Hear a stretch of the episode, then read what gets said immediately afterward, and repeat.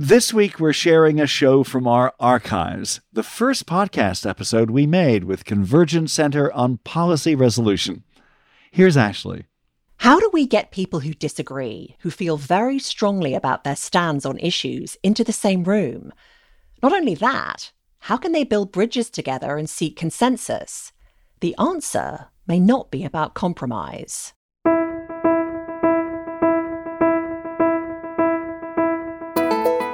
This is Let's Find Common Ground. I'm Ashley Milne And I'm Richard Davies.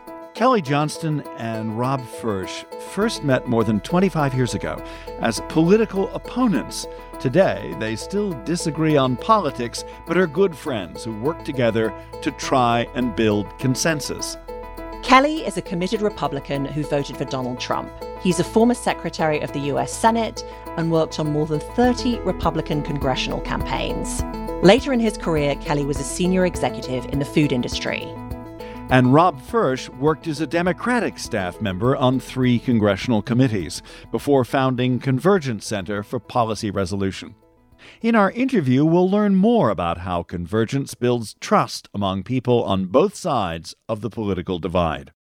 Rob Fersh, Kelly Johnston, you say that you agree on almost nothing except how to solve problems across the political divide. How did you start working together? Kelly, maybe you could kick off. Sure. Well, it actually goes back to 1995, and I was in a role then as a as the staff director for the Senate Republican Policy Committee just after the 94 elections, which of course the Republicans gained control of the House for the first time in 40 years and had regained control of the Senate after a few years. I had a call one day in spring of that year. Of course, this was also the Newt Gingrich contract with America agenda was being pushed through the House. It wasn't entirely embraced by Senate Republicans. And so there's a, a tiny bit of friction. But one day I get a call from my counterpart, the staff director for the House Republican Conference called me up and said, Kelly, I need a big favor. I'm supposed to debate this guy named Rob Fersh next week at this food policy conference in Washington. I can't go. Can you go for me? I'm calling in a favor for you do this.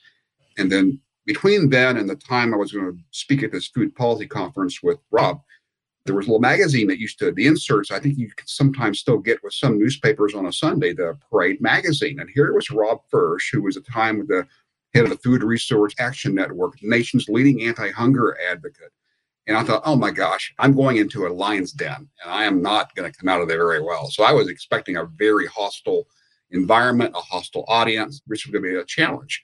And what turned out was a very thoughtful, open, introspective uh, discussion about this. There was genuineness on Rob's part to understand the House Republican position, which I was able to at least, I think, clumsily thumb through, if you will. But it really resulted in a great discussion, not assuming anything bad or evil or in opposition. It was designed to try to come to an understanding about how can we really resolve the issue of improving access to nutrition here in the United States. It I left there just like, wow, that was fantastic. Why can't we have more of these discussions where people aren't vilified, they're treated with respect, there's a genuine curiosity about positions, and they were all trying to at least resolve the same things in different ways. So that began a long-standing friendship and, and partnership on these issues. So you knew nothing about food. I liked it. Uh, about it. No, I was not by any means at that time an expert on food policy. So Rob, this right winger from the Senate walks in, and and you meet for the first time. What's your impression of of how you both met? given that you were uh, a food policy activist acting on behalf of consumers and something of a liberal? Well, so first, Kelly's a little too generous. I mean, the proposal Kelly had to defend, which actually hurt Republicans politically, was specifically a proposal to block grant the National School Lunch Program. And I was certainly open to hearing whatever Kelly had to say because that's just the way I operate. Usually, I try to listen. But I was pretty adamantly opposed to that idea. But in Kelly, I saw a guy of decency, a guy I could talk to, a guy I liked right away. And then, for reasons I don't fully remember, we just stayed in touch. Uh, Kelly eventually moved to a trade association in food. And when I began to think about changing my career from advocacy to bridge building, I really wanted Kelly to be a partner and a bellwether, how I could do that in a way that was genuinely open to all different points of view. And Kelly has been a rock to me and a great bellwether and a great friend to try to build out a capacity that everybody could trust, would be fair minded in how we bring people together who disagree on issues, but actually agree there are problems. They just disagree on how to solve them. I know you're great friends, but you you did vote differently in the 2020 election, right? Yeah, we did. And and you know, one of the things I'll say, I mean, my career now is to be a bridge builder. So my personal views I, I don't tend to get into in any setting I'm in these days. But I think part of why we wanted to put out the op-ed we did was to say that people who come from different orientations can be friends, can work together even on tough issues. I did not favor the reelection of President Trump. Um, and it wasn't even as much because I come from liberal background. It was more I've been such a, a, messenger for collaboration, tolerance, people talking to each other, understanding each other, giving people the benefit of the doubt. And I didn't think he modeled that very well. Let's talk about that op ed, that article in The Hill. This is a publication uh, mostly for people who are interested in what's going on in Congress in Washington. Both of you have some interesting proposals about how rivals can help solve problems together. Kelly, what's step one? Well, that's a great, great question. And I would go back to uh, our experience at Convergence, where I working in the food industry and was very frustrated over the constant attacks we were getting from consumer advocates in the food area. Uh, I think there was a lot of animosity and a lot of very negative views of food companies that we were only in it for the money. Didn't care about people's lives and their health. Uh, on the other hand, we felt there were people in the consumer world that just didn't care about what we did, no appreciation for what we were trying to do, and a lack of understanding that if consumers wanted healthier foods, we will make them. That's the way companies work. They want to make things that people will buy and consume and come back and do it again. And if it's healthier food, great. So Rob began that very challenging process at Convergence to bring us together, and it resulted in some really transformed relationships and some results that I think I'm really proud of. So, Rob, you were president of Convergence. Your job was to bring both sides of a contentious issue together in the same room. Kelly came to you and asked for help. What progress was made when consumer groups and food executives met? So, I think the most important thing, just to begin with, is that we had a level of conversation where people literally understood each other's constraints and their needs and their aspirations. And that I think was transformative. And as Kelly says, has yielded continues to yield results. And they got in the room and one food industry person after another, Kelly was one of them, but there's many others, explained that they were upset about the levels of obesity and diabetes and the health effects. They talked about their children the health of their children. They talked about the healthcare costs of their companies going up because diet related disease. Some even talk very movingly of people who lost limbs or had other issues that just moved them. And they then looked at their counterparts in the public health arena and said, we cannot unilaterally disarm our products. We have to answer to shareholders. But if you could help us create market demand, as Kelly just said, for healthier foods, then we can move together on something to try to create more demand for healthier products and create a virtuous circle of demand for healthier products, which would then mean that companies would invest healthier products and more of them would come on the market and maybe consumer taste would change. But you know, that's questionable. People have addictions to a lot of unhealthy foods and we don't know. And the consumer group said, Great, we love that. You know, you're not just selfish people out to only make money at the expense of everyone's health. It's nice to hear. But by the way, if you and we had Burger King at the table come in and advertise in a low income neighborhood triple bacon cheeseburgers when we're trying to do public health information, you know, it's working across purposes. So you have to take some responsibility with us. So you had a greater understanding in the room, and that led to some long term changes in the retail food industry. What was the impact on stores? We had a breakthrough with convenience stores. Like you might even go into a, like a gas station on the road, began to move healthier products more prominently and gave it more attention and found that they were able to, as I recall through the pilot test, that their revenues stayed pretty much the same. So you know, I haven't followed it in a number of years, but at least some momentum was created for greater dialogue over time and initiatives and, and a lowering of the distrust. People now talk to each other differently to try to work together in ways they didn't before this particular dialogue we set up. And that's really interesting. I mean, what, and what, what strikes me about that is that when you get these groups together as actual people, as individuals, then you can get somewhere because so often the corporation is talked of as if it's just a thing, a blob, whereas actually real people with lives and problems work in it. Actually, I think you've just hit the heart of what, if there's any message of this podcast, is that it's all in human relationships. There was a woman in the room from the Robert Wood Johnson Foundation, and they are the leading funders of work to improve the health in the country. She'd been working on these issues a decade or more. And she said to me afterward, Do you understand what happened in that room today? I said, I think I did, but why don't you tell me? And this woman who'd spent her career on this issue said, Rob, this was a once in a lifetime experience. The hair on my arms literally rose up during that dialogue.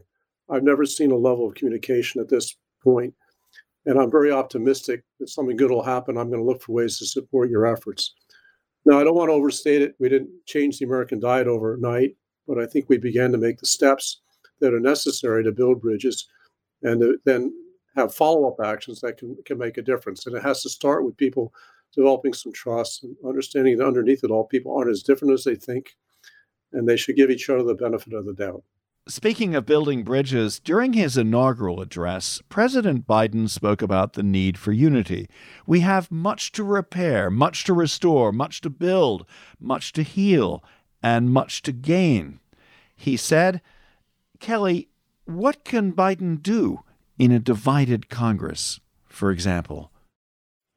I mean, he said many of the right things during his speech. I'm not sure people on my side of the aisle feel like he lived up to some of that just yet. And certainly he's been very focused on about two or three dozen executive orders, many of which are strongly opposed or, or even offend many of people on the conservative aisle. But I do know that former Congressman Cedric Richmond, who is on the President Biden's White House staff, is trying to reach across the aisle in Congress quietly to try to see what kind of where they can cooperate on some of the agenda items they feel they need Congress's help to achieve. That's good. Uh, that's the kind of discussions you need to have there. Uh, conversely, I think there are probably two or three issues that they should try to uh, focus on that Republicans would want to be a part of to try to see if there's resolution. I know many people on the Republican side are still very concerned about election integrity. Democrats are very concerned about voter access versus voter suppression.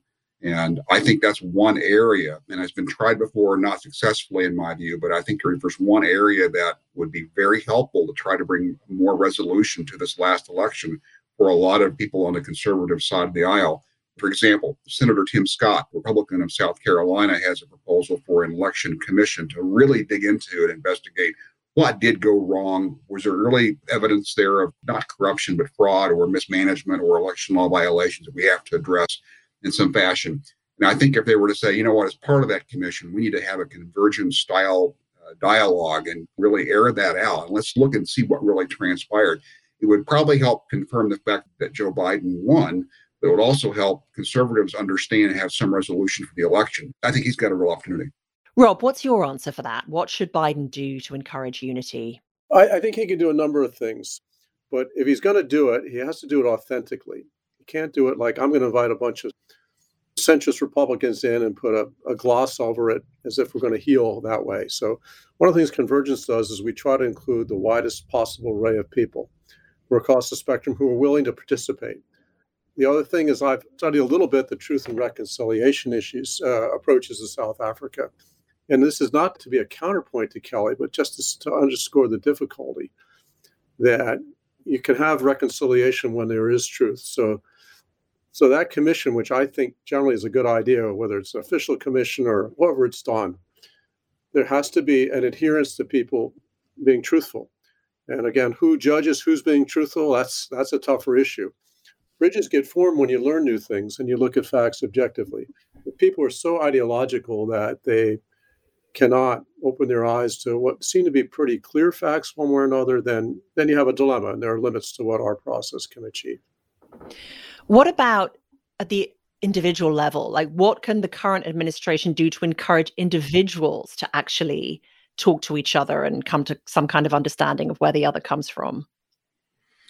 I think they can model it. Uh, and I think you're seeing a little bit of that now. But I think clearly that action speaks louder than words. It's not something you can legislate or mandate or anything else. I think members of Congress have to start modeling that as well. In fact, that probably would be have more of an impact than even the White House doing something. I also think that the real answer, I, I, I'm a real believer in grassroots action, and really a lot of change happens and starts most effectively at the local level. Start small. Don't try to look big, but start at the local level and look for ways to address problems there. There are a burgeoning number, an amazing proliferation of groups in the last few years, especially since the election 2016, local groups and some national groups like Braver Angels, and also a lot of local groups who are developing skills on how to get people to talk to each other. And I think Joe Biden could say, folks, you need to talk to each other. You need to know each other. You need to see each other's humanity. There's nothing, I think, to replace true, honest relationships across people. And even if you end up disagreeing, I've seen it done even in the field of abortion, where people feel so strongly that they literally, you know, can't abide each other's views until they get to know each other. And then they see each other as human beings who are decent. So I think there's a groundswell of activity that could occur around the country. Biden can be a cheerleader for that. The government doesn't need to do, do it all. But there are all these groups that want to help, that have skill sets, and who have developed ways to get people to talk to each other in a way that they can actually uh, at least build trust and respect for each other, even if they don't get to agreement. Rob Fersh and Kelly Johnston on Let's Find Common Ground. I'm Ashley. I'm Richard. Our podcast is a production of Common Ground Committee. As Rob was saying, we're part of a burgeoning number of groups and communities that are pushing back against deep partisan divides that are putting barriers in the way of progress. We're discussing practical and creative ways to repair the tear in our political fabric. Find out more about what we do at commongroundcommittee.org and also on Facebook. Richard, you and I post and answer questions about our podcast in the Facebook group. Let us know who and what you'd like to hear about next. The Facebook group is where we share ideas, stories, and common ground events that are coming up. Now back to our interview with Kelly Johnston and Rob Fersh. Rob, you've said that bridge building work is, is not easy, but there are proven successful methods. What did you learn at Convergence, the group you founded? I think there's this general impression that those of us in this field are people who come around with guitars and get everyone to sing kumbaya. I like that. I like that imagery. But we've developed a methodology, and it's and it's now backed by a lot of social science and even neuroscience about why this works. But the basic steps, Richard, just to give you a clue, are that you have to understand what problem you're going to address and you have to make it bigger than a bread box, but not boil the ocean. You have to frame the issue in a way that's inviting so people who, from different points of view, feel they're being heard. You know, if you frame the police issue about uh, how do we defund the police, people aren't going to feel like it's an open conversation. You have to build trust with people like us at Convergence that we're truly neutral. We're not, we don't have some agenda. And then you have to go through a trust building process. A lot of that's just by open dialogue. And you start by not debating positions. For God's sake, you don't debate positions. You talk about your underlying interests and your values and your concerns. When people hear that, they see the humanity. And usually they see their concerns are the same, but they disagree on how to get there. And that begins to open you up to a conversation of what are possible solutions. And when you have ground rules about not hogging the microphone, about being truthful, about relying on evidence, then people push each other's thinking. I don't need to tell you to this, but we're in this time of incredible division and passionate feelings about politics. Have you two found that it is harder to do your work over the last several years?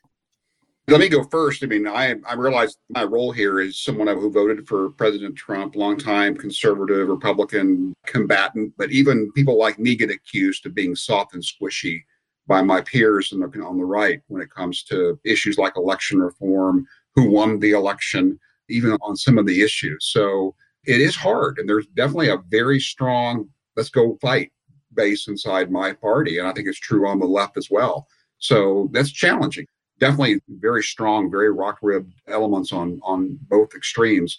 There's a good middle there that we can work with. And I do think that I'm starting to see much more of a hunger for how do we, uh, as Rob says, bridge build Actually, is a great question. I actually think it is more difficult now. And recent events, I think, have put a charge in it. But I want to make a different point, which is that not everything has to be government action. You know, I came from the liberal side where everyone thought all answers are government. But we did a project on kindergarten through 12 education. And decided not to do public policy. We brought together teachers' unions and charter schools who are normally at each other's throats, and administrators and companies like Lego and Disney and, and people who care only about putting computers in in classrooms and people only care about social and emotional learning. And what emerged is, a, is a, now a new nonprofit called Education Reimagined, where these people are working together on a shared vision. They're doing a grassroots up. They're not relying on public policy. And they are formerly people who couldn't even sit in a room together. In fact, the first day that that group met in the history of convergence was the tensest day I've ever experienced. I wasn't sure there'd be a second day. Unfortunately, there was a year and a half of meetings that came up with a vision statement that people on the left and right loved about how to create a, a learner centered system that could apply in charter schools or public schools or private schools or a variety of settings. And they all got excited to work with each other. So there may be room for citizens to work with each other where you don't have to deal with members of Congress. Kelly, you described yourself a few moments ago as, as a fighter on the right. Before we did this interview, we did a quick search of your name on news sites. And, and what came up pretty quickly was one unfortunate incident on Twitter when you tweeted that George Soros's foundation, Soros is a well known liberal, was assisting a caravan of migrants bound for the United States. And that caused a, a real flurry. Do you want to comment on that? Yeah, I'll be brief about it. And I, I have a blog that I've where I've talked about that to some degree as well. But uh, I think that that is um, the whole episode is one example of one intemperance on social media, and I'm guilty of that every so often. I'm in, I'm constantly in recovery, trying to be better at that and modeling it better. Uh, but I think the reaction to it was was also uh, disconcerting, where there was clearly an organized mob, if you will, that really came after me, tried to silence, discredit, and destroy me for what I did. It was not successful, obviously, but but that is happening all over. In fact, just this week we've seen at least two or three other incidences where people are being canceled or being fired or being let go for some intemperate uh, tweet or comment. Uh, and, and by the way, it's not just the left doing it to the right; the right's doing it to itself too now. Uh, but I think the lesson here is that cancel culture is real. And it is incredibly destructive to trying to build dialogue and bridge build and get to objective truth and, and have honest discussion. That tweet of yours about George Soros and immigrants heading for the southern border was intemperate. But do you think that at times people are defined by their intemperate moments rather than by their years of hard work? Yes, it is much easier to tear something down uh, than it is to build something up. And companies know this. And I, you know, being in the food industry for, for 22 years, I learned that that it takes years, decades, even a century to build a brand and that it only takes one bad incident to destroy it. Uh, and that's very true in social media as well. Yeah, because the only the reason we ask you about it, Kelly, was just because you're a common grounder, and it wasn't a very common groundy tweet. Yeah, Rob will know, and he and I have talked about this before. I began as a journalist and moved to Capitol Hill. Uh, then I did campaign work, 35 campaigns in 25 states. That's combat. So my my my instincts and my experience and my work was all about doing battle. And then when I got into the private sector about two decades ago, Rob actually inspired me to look at bridge building as a much more productive activity. And I realized that I was part of the problem because I was busy tearing other people down and fighting on issues, and I was accomplishing really nothing to advance the ball. And I realized, you know, I would like to really solve some of these problems. And that's what do I fall off the wagon on occasion? Yes, guilty as charged. Uh, but I try to get back on, which is important. People just can't, you know, you make mistakes. You want to incentivize people to stay involved, stay engaged, and and, and to really help be part of the solution. Rob, what's your view of this? Look, I think this is a fundamental issue that's really important. And there may be lines that get crossed from time to time where you just feel you can't deal with somebody or just the morality's been compromised and or you, you you've been burned so often you can't deal with somebody. But we have to think really hard about what's what's a final line that you can't you can't abide by. And can you give people benefit of the doubt? Or if you disagree on some things including important things can you work on other things? And i think about someone like mandela who was jailed for 28 years or whatever it was. Nelson Mandela in South Africa. And that he kept a heart open to people who literally put him in jail and silenced him. And but he kept an open heart and eventually won people over to see things another way. And I like to leave that door open. But I think people are getting, as Kelly's saying, they're too quick to cancel and too quick to think poorly of others without actually understanding them. They don't know each other. So I think that's really an important lesson for us to, to all think about in terms of what kind of society do we want to have? How do we want to treat each other? Common Ground Committee and Convergence are both part of a growing movement to encourage dialogue between people who do not agree on the issues. But it's often seen as made up of polite liberals and moderates. So, how can this campaign be broadened to include people who are skeptical of its goals? I will tell you that, that Robin knows this, but when, I've had a huge challenge on my side of the aisle trying to get people to, to enlist in this process. And in a, a prior iteration of convergence, we actually tried to, to, to, to build something through Congress to be a kind of a much like states had done. All right, we're going to establish this process by which people will can work out their differences and come back to us with a real good proposal. And I found there was a lot of opposition on my side of the aisle because there, Republicans and conservatives in particular uh, have felt a long time that these these are nothing more than quote third way efforts to force us into compromise when and and there's a lot of view that we're always compromising away a lot of our principles and the ball keeps going in the wrong and moving in the wrong direction. And i think we have to realize no that's not what's going on here. Yeah compromise is a part of, of a lot of discussion but i think that's the wrong word to use. I think new and creative solutions and new ways of approaching things is is the answer to that I think my answer has to be only experience. Personal experience is what makes converts of people. And I think the only way we do this is through story, through, you know, documentaries, through personal relationships, and for people like Kelly who have courage, who out of his own personal values have found this to be valuable. And he's willing to go out on the limb and say to people, there's something different that can happen here. And it's not about you getting compromised. It's about you engaging consistent with your own personal religious values to treat each other well. And the more that people experience this, the more they're going to want that. Because frankly, they get relieved. Most people really don't want to hate each other. It's a great relief not to feel to walk around hating everybody. In your personal lives, do you get grief from some members of your family or close friends who are like, why are you talking to them? um, Yes, I do. But you know what, though? It, it, I consider those teaching opportunities. I say, well, here's what dialogue that we're actually having. And I think ultimately, uh, one of the ways I try to tell people or encourage people to consider this approach is consider the consequences if we don't. Because ultimately, we're going to see more of what we saw on January 6th if we don't try to resolve it. Uh, or we'll see more of the violent incidences in some 200 cities over the summer for what happened with the tragic George Floyd situation. So we're starting to see the fruit of that very poisonous tree with the violence that's been on the increase across the United States over the past 12 months. Rob? Yeah, I do take heat um, from my one of my personal friends. You know, one person said to me, "How can you write an op-ed with Kelly Johnston? How, how, how can you actually how could he write this op-ed and support President Trump? They couldn't they couldn't put that together. But actually, I thought you were going to ask something different, which is also, you know, we're not perfect models of this in our personal lives. But I was going to say, you know, even in my own life, I have four kids. Every once in a while, if I lose my temper, you know, one of my kids will say, "Oh, there goes the world famous mediator." modeling the behavior he wants to see in the world.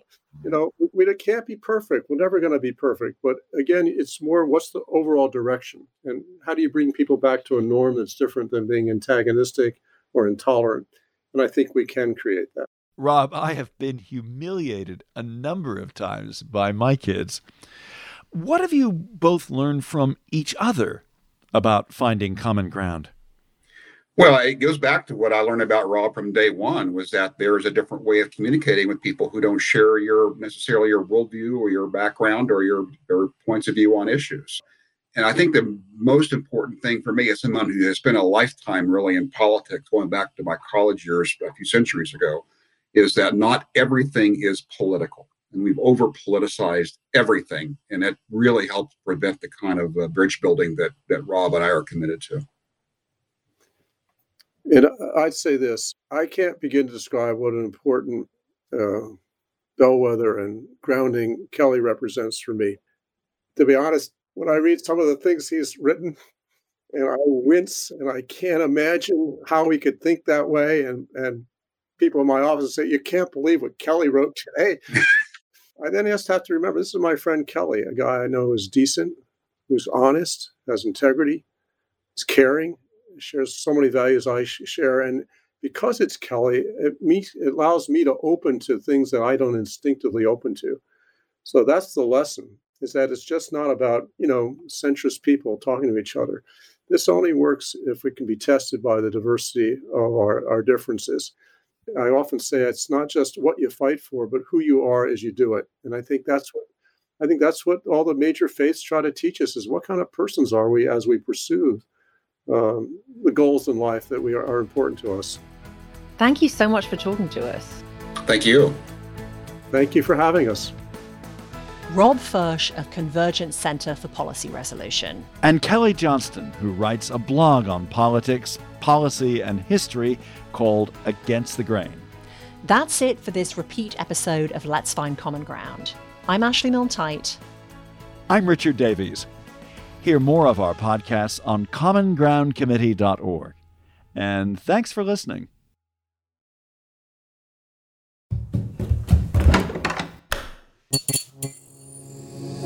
This podcast is part of the Democracy Group